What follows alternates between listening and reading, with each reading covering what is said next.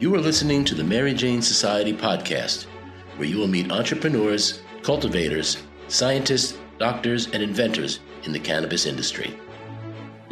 I'm your host, Pam Schmiel, marketer and publicist in the cannabis industry. Today I speak with Hirsh Jain, founder of Ananda Strategy. He's a cannabis industry consultant and government policy expert. He helps guide a company's competitive licensing efforts, expansion strategy, regulatory compliance, M&A activity, and venture capital raises. Hirsh shares current policy developments unfolding in key states around the country and how they may affect a cannabis business strategy.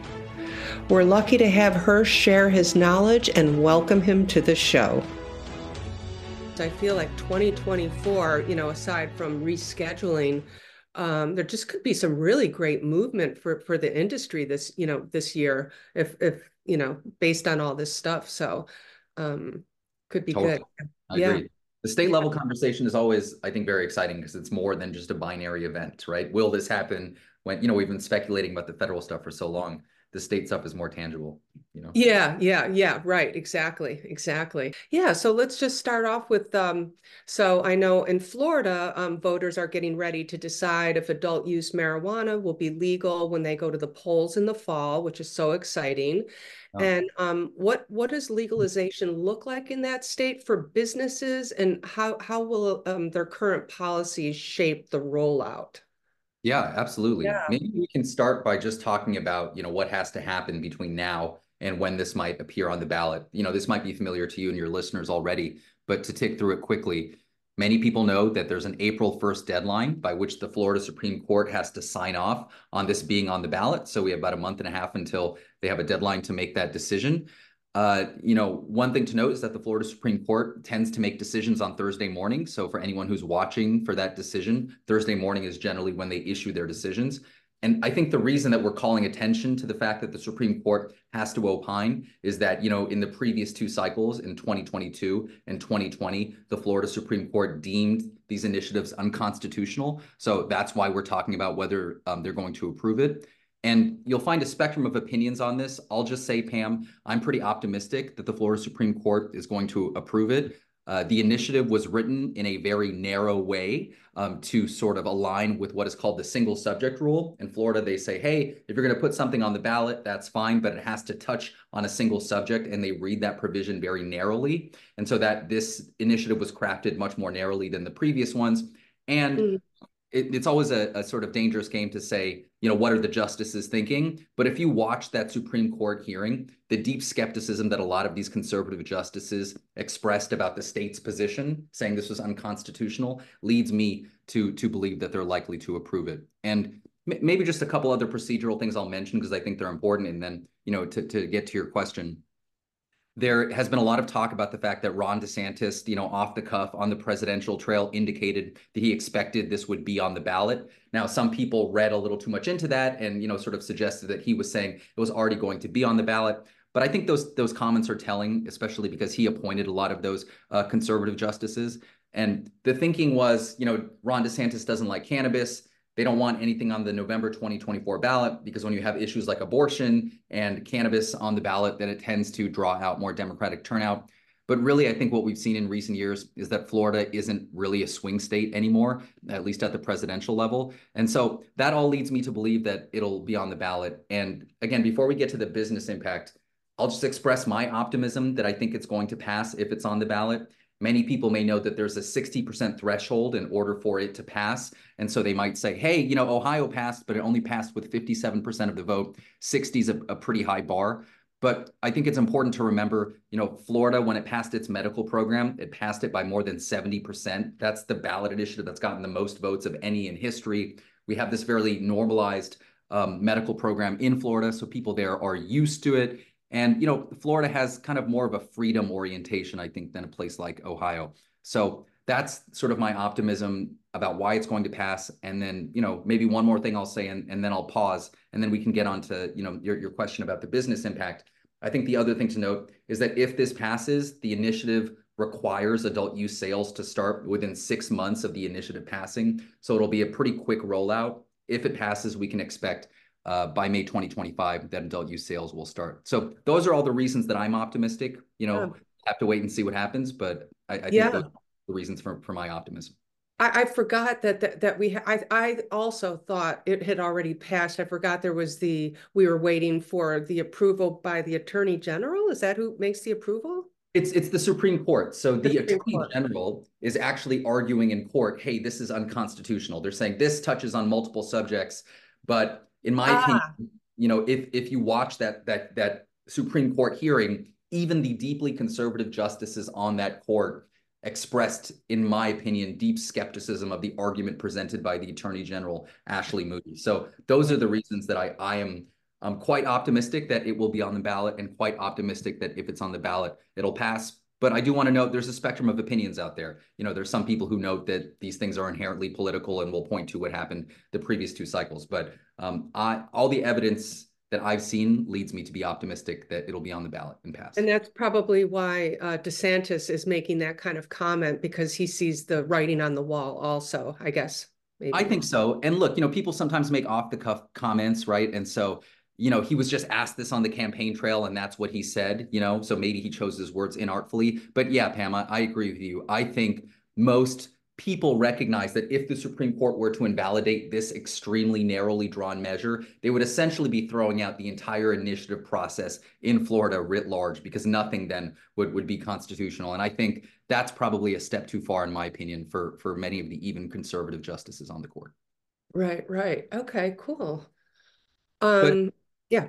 Yeah, I mean now now to get to, to your business uh, you know question. I mean, I think this, you know, if Florida passes, we, we will never have seen an adult use rollout like this. You know, I think there's a lot of optimism about what this will look like. And I think I'm even more optimistic than than the consensus that exists out there. You know, Florida is obviously a huge state of 22 million people. And although we've had other big states come online before, I think most notably California and New York, we have never had a rollout in a state that is this big and has such robust medical infrastructure in place. You know, California famously, it legalized adult use and then it made the colossal mistake of deeming 90% of the existing medical businesses illegal because of local control. So, you know, California, a state of 40 million people, it was exciting, but, you know, 2,500 of the 3,000 medical dispensaries that previously existed were deemed illegal. And so that, in, my mind, was one of the deep mistakes that California made and helped explain, you know, why it hasn't reached its potential.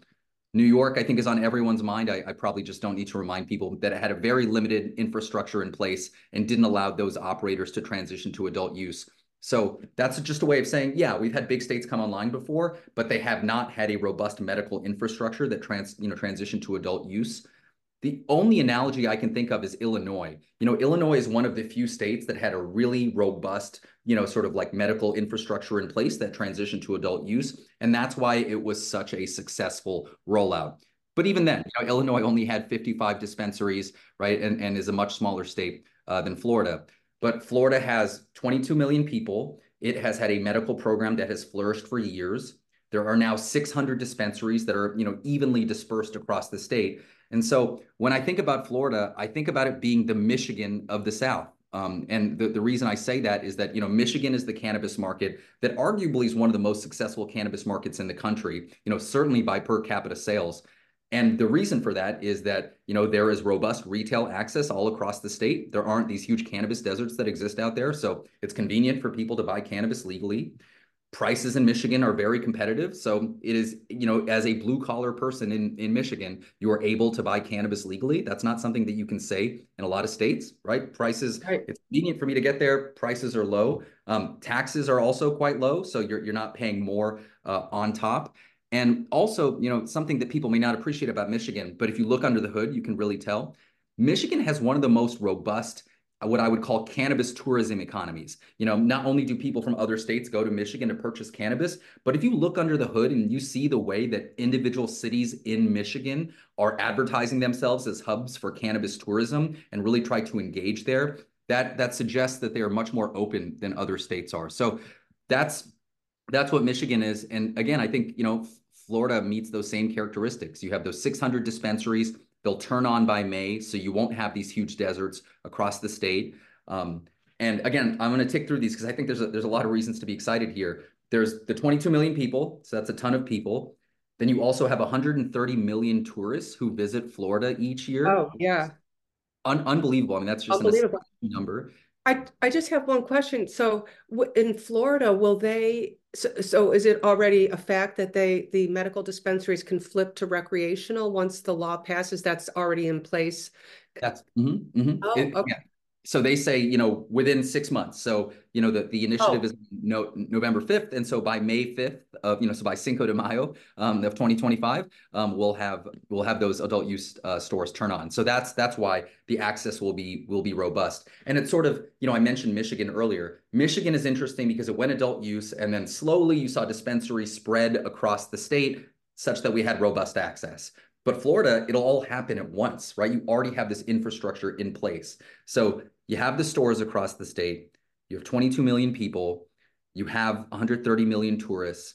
I think the other thing to note, and again, I think these details matter. The tourists who come to Florida come to Florida to have fun. People are not so much going to Florida for those business conferences. I mean, maybe some of them, but people go to Florida to have fun, which lends itself to, to cannabis consumption and also other things. Florida has a remarkable number of international tourists. Many of these people are flying in from countries right. that, that, don't have cannabis. Ooh, good point. California. Yeah, absolutely.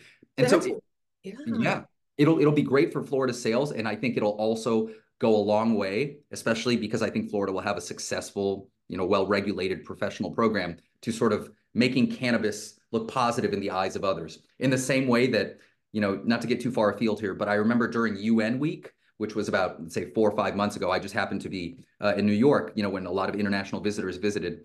There were routine comments by people from all over the world about how much cannabis they smelled on the street, right? And how many illegal dispensaries that they saw. And many of them sort of pointed out that the hypocrisy of the United States, which had long pursued the war on drugs in their countries. And now New York was just you know, sort of a robust illicit economy. And so it really made cannabis look negative in the eyes of many ambassadors and dignitaries from other countries. I mean, reading these quotes is, is, is quite telling. Florida has the potential to do just the opposite, to show, you know, how this can be professionally integrated into an economy.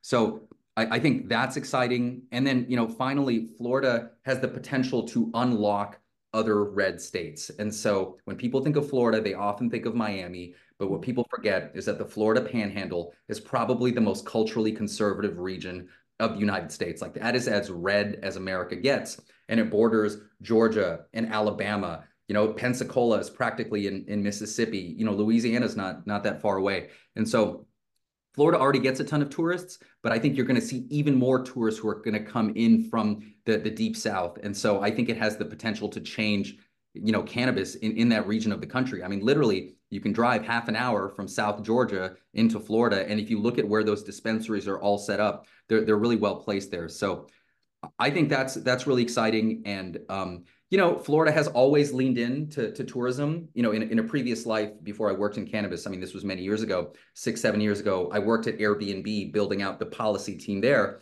And we did a ton of work in Florida. And mean, you know, you know, just the the the the the way in which tourism is critical to that economy is is maybe obvious to people. And I think cannabis will will only accelerate that. And so I'll just kind of conclude by saying those those are all the factors: robust access, low prices, low taxes. You know, Florida right now doesn't have a cannabis tax. Like it, it only subjects its medical cannabis to the retail sales tax. It does not have a medical cannabis tax, which is which is remarkable. And so the tax rate they adopt, given their anti-tax posture, will be low. And so, I mean, I actually think that in the second half of 2025, right? Let's say this initiative passes, sales start in May of 2025.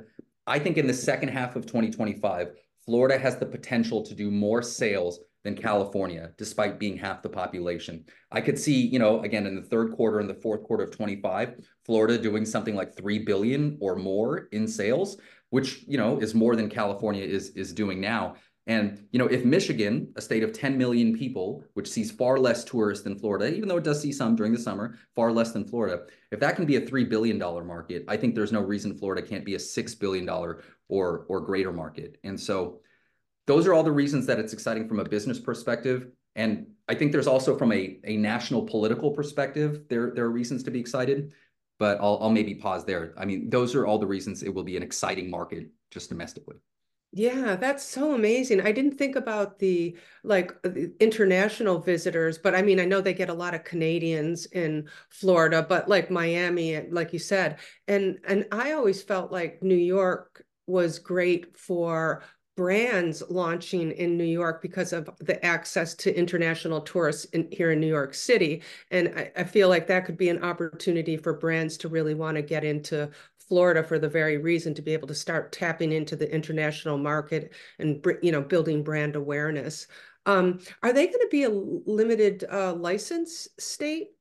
Uh, so they currently they, they currently are a, a, limited license state, and some people have probably justifiably criticized Florida on that account. And so Florida has long had a very rigid limited license structure. Um, they've had a strict vertical integration requirement, which means that everything that you sell in your stores, you also have to produce. And so Florida historically has had, you know, they initially issued 22 licenses, which is remarkable. If, if you think about a state of 22 million people, they issued less than a couple dozen licenses, which entitled you to do everything seed to sale and open as many dispensaries as you wanted across the state.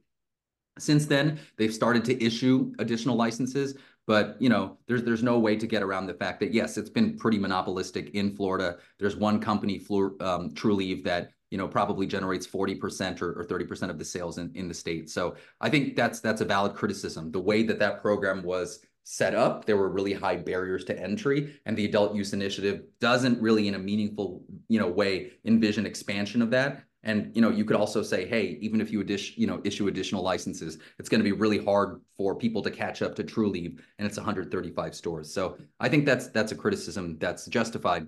That said, you know, for all the reasons we discussed, I think it has the potential to be a really um, exciting market just out of the gate in a way that no other big market really has um, been been as impactful out of the gate. Yeah, wow. And the low taxes, uh, coupled with uh, rescheduling, hopefully, could be really a boom for for businesses. Yeah, wow. And and and I also think so. Th- those are all the reasons it, it's exciting from a business perspective. I think it can also have national reverberations as well, right? I think in the year 20, you know, in recent years, Florida has become you know, in, in sort of the Trump and post-Trump era, Florida has become the kind of red state in the in the national consciousness. Obviously, that's sort of what Ron DeSantis has has run run on. Um, but I think you know, as we were discussing before, there's a 60% threshold. I think Florida has the potential to come close to or set the record for the highest, you know, vote total in um, on a ballot initiative. So that record was New Jersey, who, which had 67% of the vote. And you know, there's some people that are nervous about hitting the 60% threshold, but you know, for all the reasons that I mentioned, cannabis is so normalized in Florida. That medical initiative in 2016 got 72 um, percent of the vote. I think Florida has the potential to do really well and hit something like 66, 67%. Uh, and I mean, I think that would just be a thunderous event across the country if the if the red state in America, what is now understood to be the big red state in America, shows such such support for cannabis. This demonstrates that it's widely bipartisan. Uh, and so I think that will send a message across the country even more than Ohio did with its 57%. And if I also think about how it might impact the behavior of different politicians in Florida, I, if I think about someone like Rick Scott, you know, the senator from Florida who is running for reelection, and in his 2018 race, I mean, he won by one of the narrowest margins in American history. He won with 50.05% of the vote. If there's a world in which he narrowly wins again with 50, 50% of the 51% of the vote against his Democratic opponent, and cannabis wins by 67%, I think it's going to be a lot harder for him to maintain what to this point has been his deeply anti-cannabis politics. And the same thing is true for, for Senator Marco Rubio. It, it won't change it overnight, right? But I think, you know, if cannabis is that much more popular than you, then you really have to look in the mirror about the positions that, that you're taking. And, you know, even Ron DeSantis in his much heralded, you know, reelection in 2022, the thing that gave him the momentum to run for the presidency, he got 60% of the vote, right? If if cannabis exceeds that, and he for a long time was touting that as a mandate, it becomes yeah. a lot I mean the GOP to to to to look the other way here. So that's that's why I think it's it's so exciting. Again, not just because of the market potential, but because of the way it'll change the reflexive anti-cannabis politics that most people in the Florida GOP have had uh, uh, until now. So great point. Wow, that's such a great point. It really might shift everybody's mindset who who is against it. Yeah, they have to. Wow, mm-hmm. great point. Mm-hmm. Um, So yeah, so um, on to Ohio. Um, so Ohio just recently uh, legalized based on voters' decision, and um, some lawmakers are pushing to um, make some amendments and, and, changes. I don't know if there's anything current on that. If you want to update us, you know where where they are. Um, uh, if there's any significant changes, and then um, you know how does legalization impact the growth of the industry in the surrounding states in Ohio? Yeah, absolutely. You know, first, as you said, we can talk through the sort of procedural steps that that happen now and where we're at, and then talk about its impact. And so, you know, as you mentioned, Pam, in November, Ohio uh, voted to legalize adult use by a pretty healthy margin, you know, 57 to 43 percent, which is a pretty big deal for you know a, a red state like Ohio. As as you also mentioned, that that initiative passed three months ago, but the state legislature in Ohio has been attempting to revise uh, the the initiative. Um, and you know, I, I, think the good news is because it passed by 57%, there hasn't been political support for repealing the initiative. Prior to the vote, there was the you know suggestion by some of the GOP members there that hey, if this narrowly passes, we may take another look at it and potentially repeal it. And that's actually something that these legislators have the power to do under Ohio law. And so people were concerned that even if this passed, it might not come to fruition. And so there are attempts to sort of uh, modify the initiative. Some people aren't happy about those attempts. You know, there may be attempts to gut some of the equity provisions or to change some of the public consumption laws. I think the good news is that A, that 57% margin means that there are no loud voices calling for a complete repeal. So that's that's a good thing, number one. Uh, number two, the good thing is that the way that the initiative was written is that sales have to start automatically within 10 months of the initiative passing. So the initiative passed on November 7th, you know, uh, last year. So that means by basically Labor Day 2024, that's the latest date by which sales have to start. And so even though the legislature is going back and forth and people are frustrated about the fact that they haven't developed these rules, if they can't get off their hands, um, then sales will start by September 7th. So it's at least reassuring that we have a fixed date there. That's what makes Ohio different than a place like Virginia, which legalized cannabis three years ago, but you know where we still don't have sales.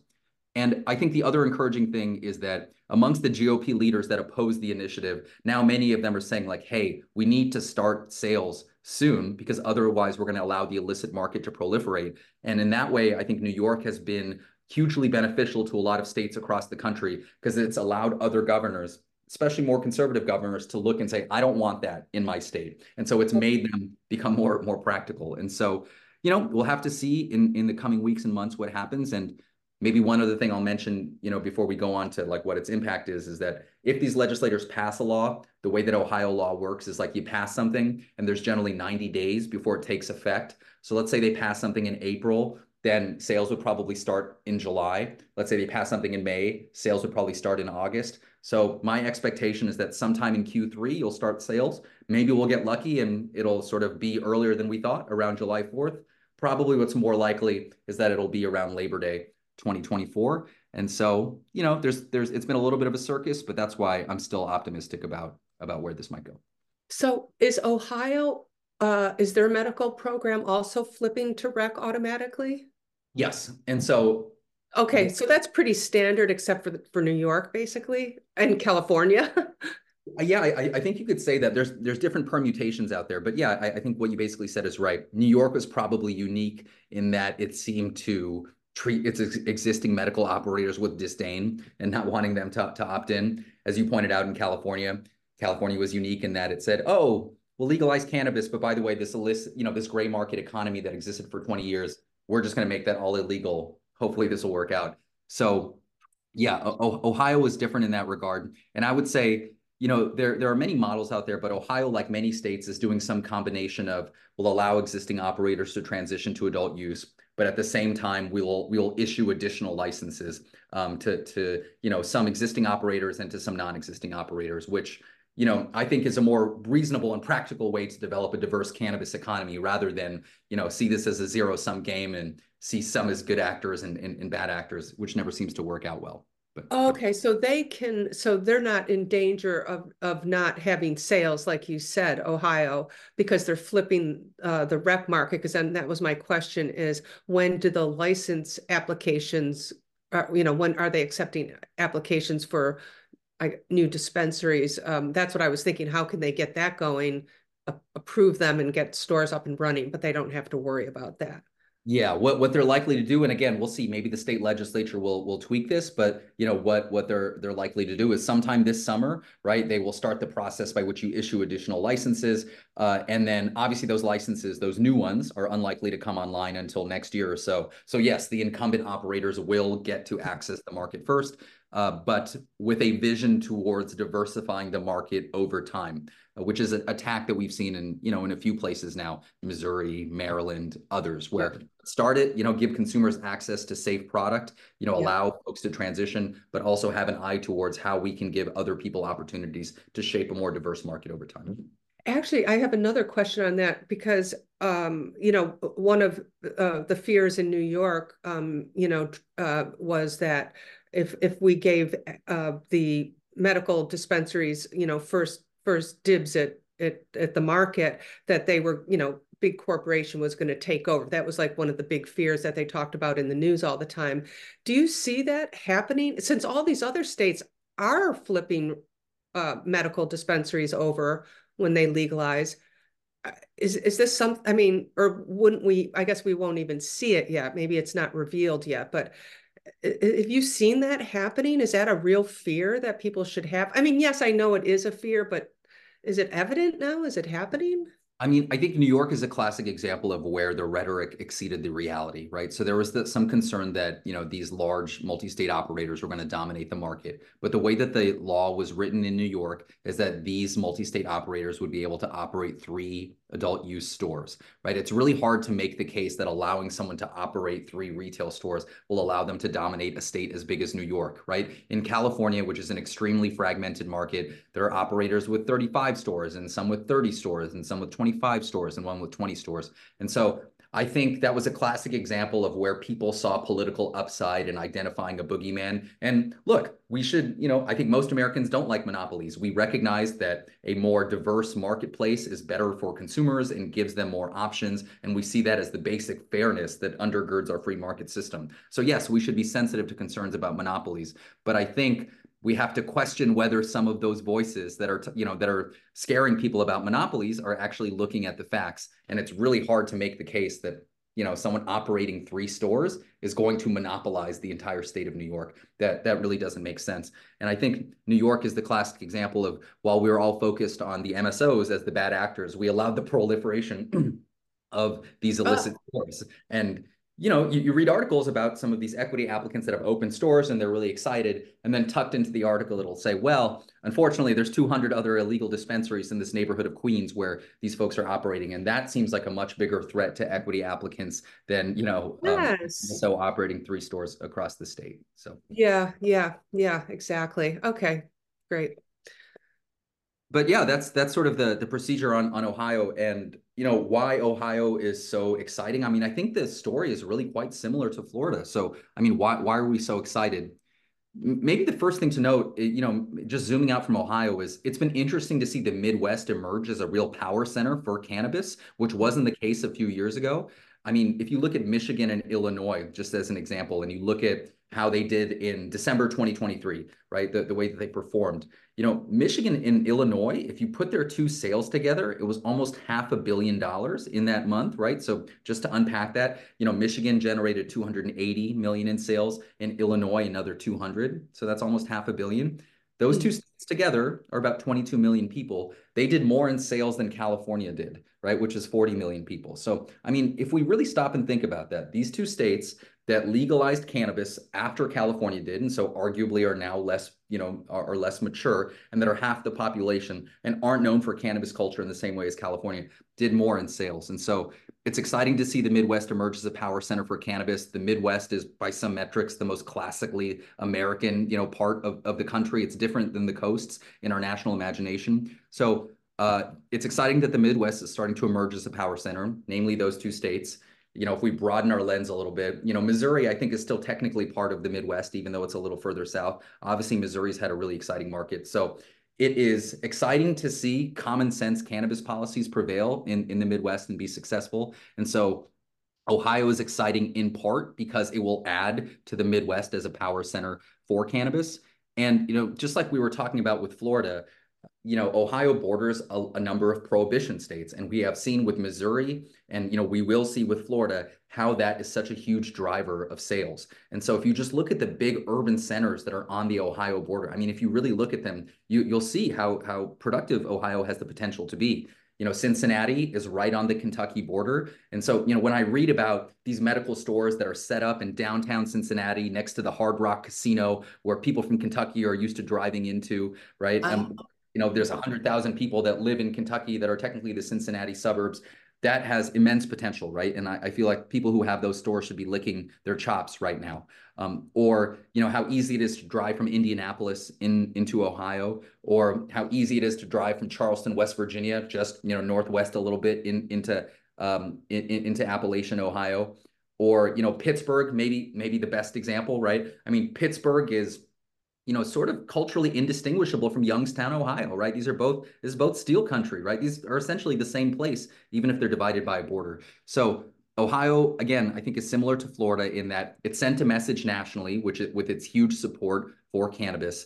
It's a quintessential big red state. It has a massive population, just like Florida, although it's a little smaller, you know, 13 million, but still a lot of people. And then it borders a number of prohibition states that are kind of stuck on inertia. You know, states that don't have a ballot initiative process, that have a GOP supermajority that has enough power to ignore the you know the will of the people.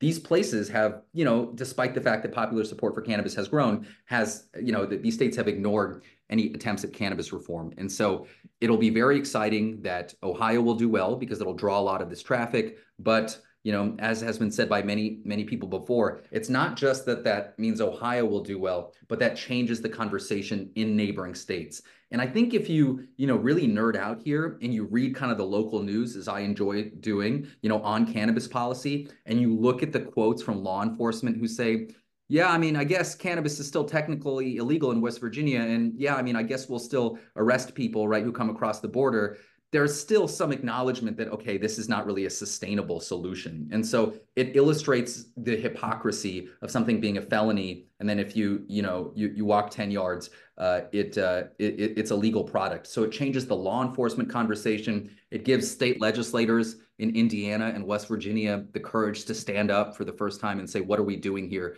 folks? And so it has already started to change the conversation in West Virginia, in Indiana, in Kentucky, where an adult use conversation would have been unthinkable.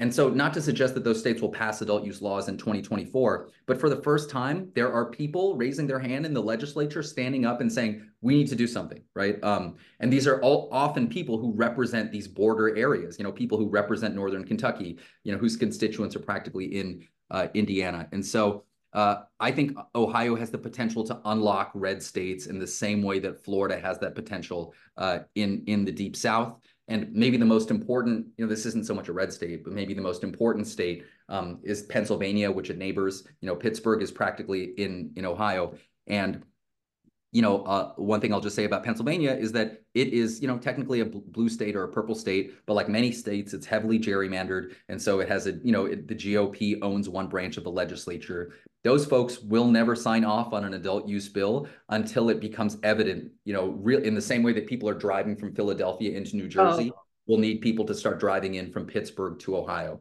And um, I think when that really starts ramping up in a meaningful way, that'll finally give Pennsylvania the momentum it needs to um, to to to flip, which is something we've been waiting on for a long time. And then you have John Fetterman, Senator John Fetterman, banging the drum loudly almost mm-hmm. every day, you know, yeah. trying to push for legalization. So he's he's really a very big advocate in that state. I know for sure. Yeah, I, I feel like it's just getting close for Pennsylvania. I, I would think. It, it is. And I think, you know, you said it well. They're banging the drum, right? Fetterman's banging the drum. Governor Josh Shapiro, you know, made it a key part of his budget, uh, which is exciting. And people will see these leading, you know, Democratic officials in Pennsylvania banging the drum. And they'll come to the conclusion that, like, oh, we're going to legalize this year. But in part, they're banging the drum because they see it as necessary to raise the visibility of the issue with the public as the GOP, right, in that in those states continues to be an obstacle. And so, you know, if I think about Governor Shapiro, who made a ton of waves this week, last week, by talking about how the legislature has no choice but to legalize cannabis, and he made it a part of its budget Yes, that's great. And that gives people sometimes who are reading a headline a lot of optimism. And I think it's great that they're banging the drum. But really, that only comes to fruition when that is followed by a state like Ohio coming online and then us seeing the data about how much we're how much money we're losing. That is sort of you know sort of what needs to happen in order for that to just go beyond the rhetoric of one politician to become the the reality and so I when I when I read those statements, sometimes I, I read them um, with, with, with some caution. Um, and and I'll just you know not to get too far into the weeds here. One yeah. thing I'll say about Governor Shapiro in particular, you know, what he said is like, hey, we need to legalize cannabis and generate all this tax revenue.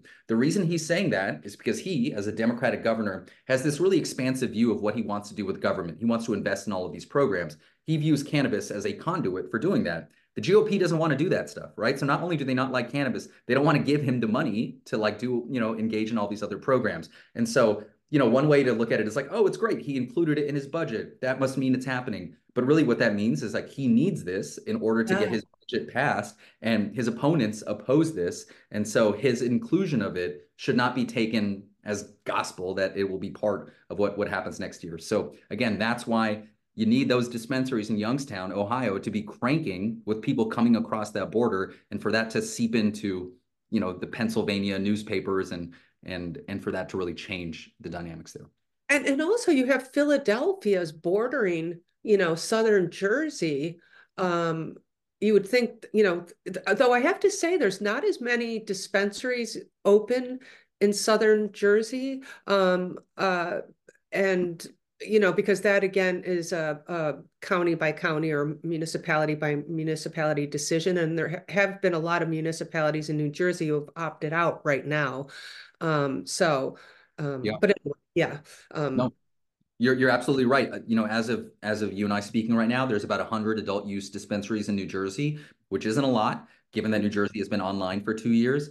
Now, the you know the optimist out there would say yeah that's true but 50 of those 100 dispensaries opened in the last six months so we're picking up the pace. So that that is a good thing. And as you pointed out pam the more you know the faster we can get stores online in new jersey the more people in pennsylvania that will live you know in a 45 minute drive or an hour drive of some place in jersey the more more those sales numbers will start to reveal themselves. So yeah i would say more than josh shapiro more than anyone else the real you know metric for when adult use sales will start in Pennsylvania is how quickly can stores in Jersey get online and how quickly can those stores in Ohio get online and how much traffic do we see? I see that as really the key variable uh, in sort of overcoming the obstinance that you know GOP members in Pennsylvania continue to have as of today saying hey th this is a non-starter. Yeah yeah. Wow interesting. Um yeah so um so Maryland, I think Maryland's kind of exciting. Um, also, you know, DC area. But um, so Maryland opened its uh, adult use market with no social equity program, which now I'm getting to understand after talking to you um, that it's typical to flip the uh, medical dispensaries over to rec, and now they're just beginning to open up their uh, uh licensing applications. So um, I, I think you know. One of the interesting things about Maryland is to contrast its approach to an equity program with California and New York, right? So if we start with California and, and New York, right, um, there, there are two different models. I'd say California and New York present one model and Maryland presents a different model. And I think the interesting thing is, you know, which model will states start to follow going forward? And so if I think about the California and New York model, what, what do they contain? They contain really high taxes, right? Um, so they're like, hey, we're going to develop an equity program to support disenfranchised people that were negatively impacted by the war on drugs but we're going to tax them to death, right? That's one component of the model. And I'll say it's it's always fascinating to me. You know, California and New York will tax, you know, cannabis heavily. They will take that tax money and they will give it to a nonprofit, right? And that nonprofit will sort of allegedly be helping people, you know, navigate the the process and will be protecting them from predatory investors, say. But it always begs the question, you know, who made the who made the environment uninvestable in the first place? Like what created the conditions for predatory investment? And so there's always it's always kind of strange to me when look, and we should assist people through the process. I'm all for incubation and development programs, but it's always kind of funny to me when we tax these businesses to death such that we can hand it over to some white knight nonprofit that is aligned with the government and and, and that nonprofit will allegedly be helping people through the process, which I don't think has worked out super well in, in New York. And so I mean, again, just to, to flesh out the California New York model, there's high taxes. I think that's one characteristic of it that's undeniable. Uh, the second is a, a, deliberately very slow licensing process. I think the mantra that has been adopted by these regulators in, in California and New York is that we're going to do it right rather than do it fast, right? That's the constant thing that is being said. Now, what's interesting is that in that vacuum of a slow licensing process where cannabis has been decriminalized is a proliferation of illicit stores. And so, again, I think the question we ask ourselves is, you know, is an equity a model uh, sort of uh, lined up for success when you have tons of illegal competition? As someone who lives in LA, my emphatic answer to that question is is no. Um, and I think New York sort of bears the same thing. And so you have a proliferation of illicit stores and also a sense that consumers don't really matter, right? We're most focused on how we arrange this market in the ways that you know are composed of the people we like and whether consumers have access to safe product doesn't matter right whether they can conveniently access product doesn't matter so it's sort of an interesting way of thinking about the stakeholders and you know, maybe the final thing about that California New York model, a point you were making earlier, Pam, is that it's very zero sum, right? It's this idea that we have to prevent these existing operators from transitioning to adult use because this market is finite and those folks are going to dominate the market. Um, and so we want to hold them back to allow these other people to succeed. Um, so, so that's the characteristic of, of that model. I think Maryland is a very different model in that it has low taxes, right? It had a low tax rate of 9%. You had, you know, a very liberal governor, Governor Wes Moore, who, you know, won by 60 something percent of the vote, thought of as a future presidential candidate who says, yeah, this isn't about raising tax money, right? This, you know, this isn't about trying to squeeze as, as much out of these operators as possible. So you have low taxes. You allow existing operators to transition to adult use. And so, you know, Maryland started its program within, you know, six or seven months of it passing the initiative saying like, hey, we legalize cannabis. Consumers should be able to access cannabis that is safe and tested. Um, and you know, while allowing those operators to set up shop, it issues new licenses to um, equity applicants. You know, and often does so in kind of a, a, micro business style. And I think what's interesting about that is that oftentimes micro businesses don't require the immense capital that are required for other types of operations, and so are in that way not as indebted to investors. And so we'll have to see how the Maryland model kind of unfolds. I don't want to pretend it's perfect. And, you know, people will know that just recently, you know, the Maryland equity program, like a lot of equity programs, was, you know, sued for being unconstitutional. So we'll have to see how it works out. But I think what's undeniable is that these are two very different models. One that's big on taxation, a very bureaucratic licensing process that views something as a zero sum game. Um, another model that's based on low taxes that prioritizes consumer access and then attempts to diversify the market over time by issuing licenses to additional equity micro businesses. And I think we've already seen the results of the California and New York approach. And I think people are more optimistic about the approach that, that Maryland might take. And so I, you know, I, that's all a way of saying we're seeing, you know, two different theories on how you create the equity and diversity that many of us want to see in cannabis. And what is fascinating is, you know, we were talking about Virginia briefly earlier. Now, Virginia, as it tries to develop its own program and it's trying to thread that needle in the same way that Maryland was, trying to say, hey, yeah, consumers should have access and these existing operators have some right to access the market. But look, we don't want to be to be dominated by a handful of companies. None of us, no matter our political orientations, want that. Virginia has, you know, kind of explicit, and we'll have to see whether these bills pass. And, you know, obviously they have a Republican governor who might veto them but they are attempting to model something based on the Maryland model, which says, hey, we're going to adopt the same tax rate as Maryland of 9%.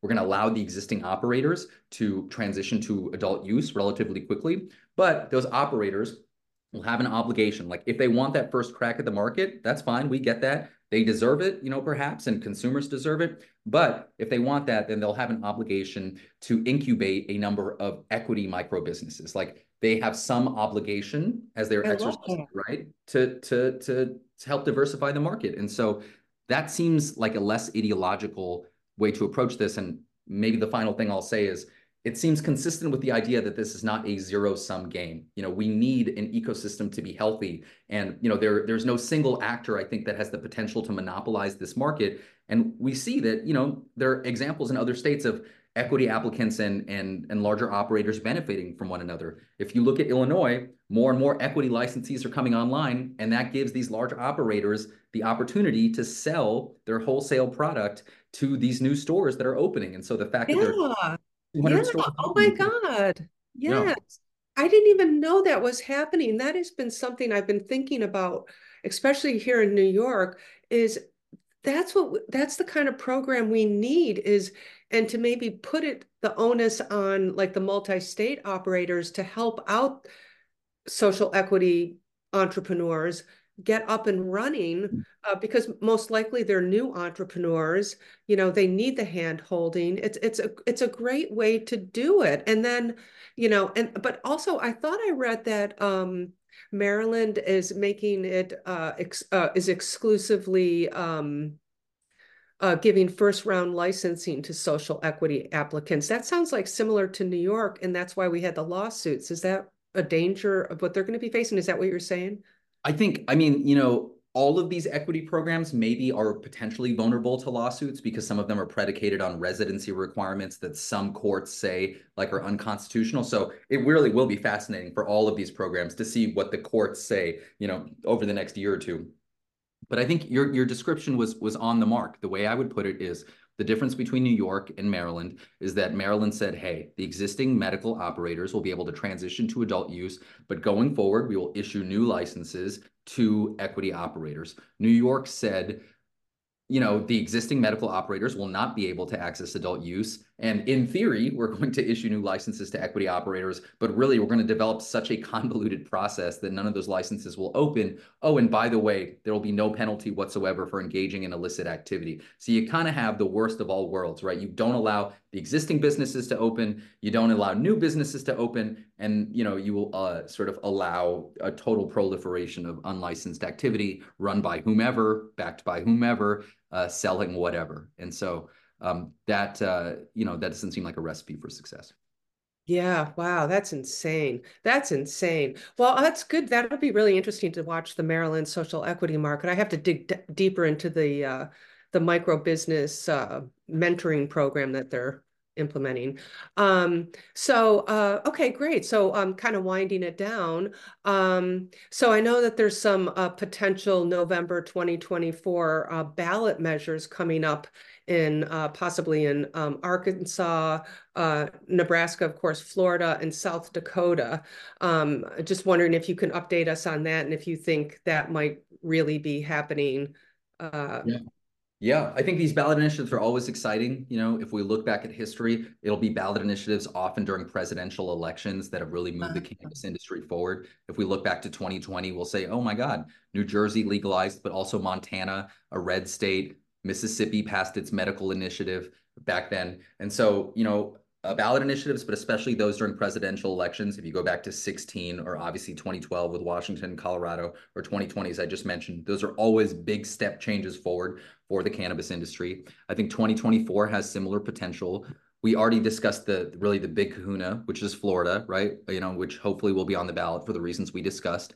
And if Florida were to pass, you know, then nearly 60% of Americans would live in an adult use state. And, you know, that's even if we don't think about the other states that might take action between now and then legislatively. You know, Hawaii is having a conversation, New Hampshire is having a conversation. But even if none of those came to pass, right? If Florida came to pass, we would go from about 53% of the population to almost 60 that have passed adult use, which would be remarkable. Uh, you know, Florida is a big state. So that's one. I think the other one that is interesting, even though it's a smaller state, is South Dakota. And yeah. pe- pe- people may remember South Dakota's kind of been through the ringer, right? So in 2020, South Dakota passed a ballot initiative with 54% of the vote. After it passed, this initiative, because of opposition from the governor, Kristi Noem, was later deemed unconstitutional, which is really one of the more egregious examples um, out there, right? This is an adult use measure. It's one thing to inval- prevent people from voting on it in the first place. It's another thing to, to invalidate it entirely, deeply anti-democratic. But yeah, seriously, it's, it's yeah, it's it's pretty shameful. Yes, um, but it, it passed in 2020. They tried to take another crack at it in 2022 and what's interesting is that in 2022, this initiative failed with only 47% of the vote. And so I think it gives you into a, window into how different the electorate is between a presidential election versus a non-presidential election. It's a different elective, elect, you know, electorate with different turnout. By the way, that's why the Ohio GOP forced that election to 2023 rather than 2024 because they thought it would fail in 23 because it was an off-cycle election. And so South Dakota, it failed in, in 2022. I mean, that seven-point swing is pretty remarkable, but um, it's likely to be on the ballot um, in 2024. And, you know, they still need to collect, you know, signatures in South Dakota. South Dakota is a small state, so they need something like 17,000 uh, signatures. So, uh, you know, that that deadline is in May. So we won't know until May whether it's qualified for the ballot. But if it qualifies for the ballot, I think it stands a pretty good chance, especially now that neighboring states like Minnesota have, have legalized and going back to that 2020 vote. And the reason that's significant, I think, is that even though South Dakota is a small state, it's a conservative state. And I think we're now at the point where every incremental state that comes online changes the conversation. You know, we now have 24 adult use states. And, you know, if you read just the newspapers on cannabis, it is a different conversation than when we had 17 or 18 states. The most common refrain you hear out of politicians' mouths, out of reporters is half the states have legalized cannabis. Like that, you know, yeah. each state matters, even if it's not populous. And so, you know, maybe Florida could be number 25 as we've been discussing. And, you know, South Dakota has the potential to be number 26, right? And in, in November, which, you know, symbolically, conceptually, I think is meaningful. And again, imagine a world in which we see legislative action in, say, a place like Hawaii. You know, South Dakota has the potential to be number 27 in that world. And so, small state, but that's why I'm optimistic and why I think it matters. Even though it's a small state, and then the other two measures you, you mentioned, Pam, are the, are the medical measures. There's the um, medical one in Arkansas. The reason why I think this is fascinating is this is a medical expansion measure, which is to say, you know, Arkansas has long had a medical program, but the measure that will, you know, likely be on the ballot, but, you know, again, we'll have to see. There's a July deadline by which signatures are, are due. The Attorney General of Arkansas is reviewing the language right now, and only once you get the language sign off can you collect the signatures. So there's still some steps between here and there.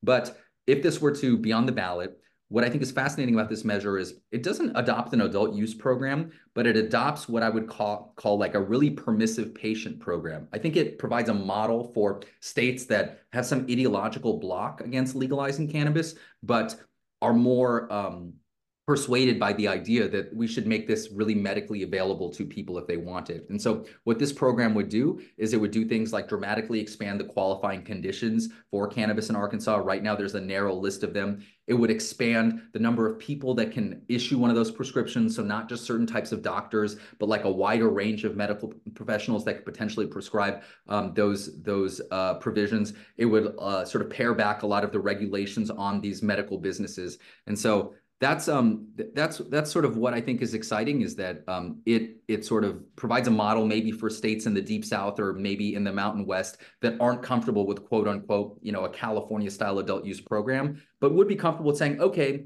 we, we are comfortable. We have decided that this is medicine and we will make it easier to issue these prescriptions and easier for people to access this medicine.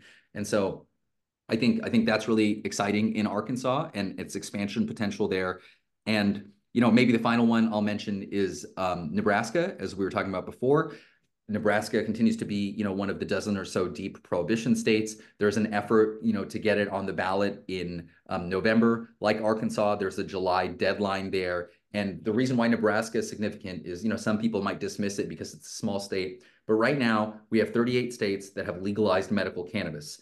And as that number ticks up further and further, I think it starts to impact the federal conversation. You know, if this rescheduling conversation we're having is in part about the idea that cannabis is medicine, it seems difficult to deny that cannabis is medicine once 40, 41, 42 states have adopted a medical program. And you know, if we if we go back to that detailed HHS letter that came out, the 250 page memo, it relied explicitly on the data from these medical programs. And so again, symbolically increasing that number of states, I think is is very important and why it's still worth being excited about. I didn't realize that um, Arkansas had such a restrictive medical uh, program, and and um, yeah, so that that's interesting. But do you think they're in any in the running to uh, to go uh, adult use um, in in the near future? I mean, I know they need one more step if they're just you know trying to expand their medical program.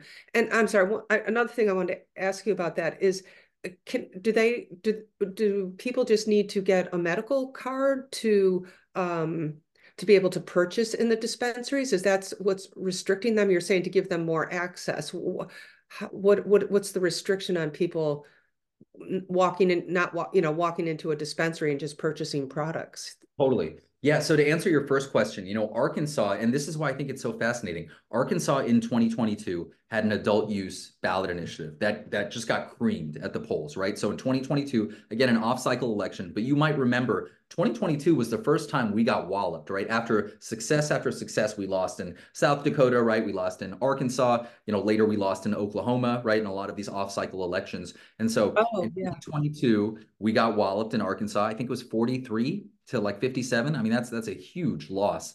And what was fascinating about that is part of that is that it was an off-cycle election. I bet it would have done better in 2020 or 2024. But part of it was that the entire GOP establishment in Arkansas sort of organized in opposition to this measure. And the refrain that they kept adopting was, don't California our Arkansas. And so California in a lot of these states is a dirty word, it's a four letter word. And so I think that showed that, you know, highlighting this as, as sort of like a blue state issue has, has some power in Arkansas politics and maybe in a lot of states, right? And so I think the intelligent thing behind this 2024 measure is it sidesteps these claims that we're going to give birth to a New York or California style program. And it just says, hey, this medical program has existed for years. We all agree that cannabis is medicine, right? Now, now that we've been, you know, now that we've been, there are, you know, tens of thousands, hundreds of thousands of patients, we agree on that, right? Okay, good. Well, let's make it easier for patients to access the program. Now, what that means is um, you know, to your question, Pam, about like what, you know, what, what is, what does that more permissive access mean? That permissive access means, hey, it's not so hard to qualify for a med card because the universe of medical professionals in Arkansas that can prescribe that to you are not just like a doctor or a specific type of doctor, but you know, a physician's assistant potentially, right? Or or some types of nurses. So that's one thing. And secondly, they can prescribe that for you for any condition that they deem legitimate, as opposed to, oh, you have to have, you know, Dravet syndrome or or you know, some kind of specific medical condition. And so it it creates a model for how do we create a medical program that does not involve state, you know, the government intervening between you and your doctor, but that says, hey, we consider this to be medicine. And if you find a medical professional that deems that you have some medical need for cannabis, then uh, then you are allowed to, to access the, the program. And you know, I'll just say I think it's consistent with the understanding that many of us have about cannabis now, that cannabis is not merely useful for a list of a dozen or so medical conditions. You shouldn't have to be terminally ill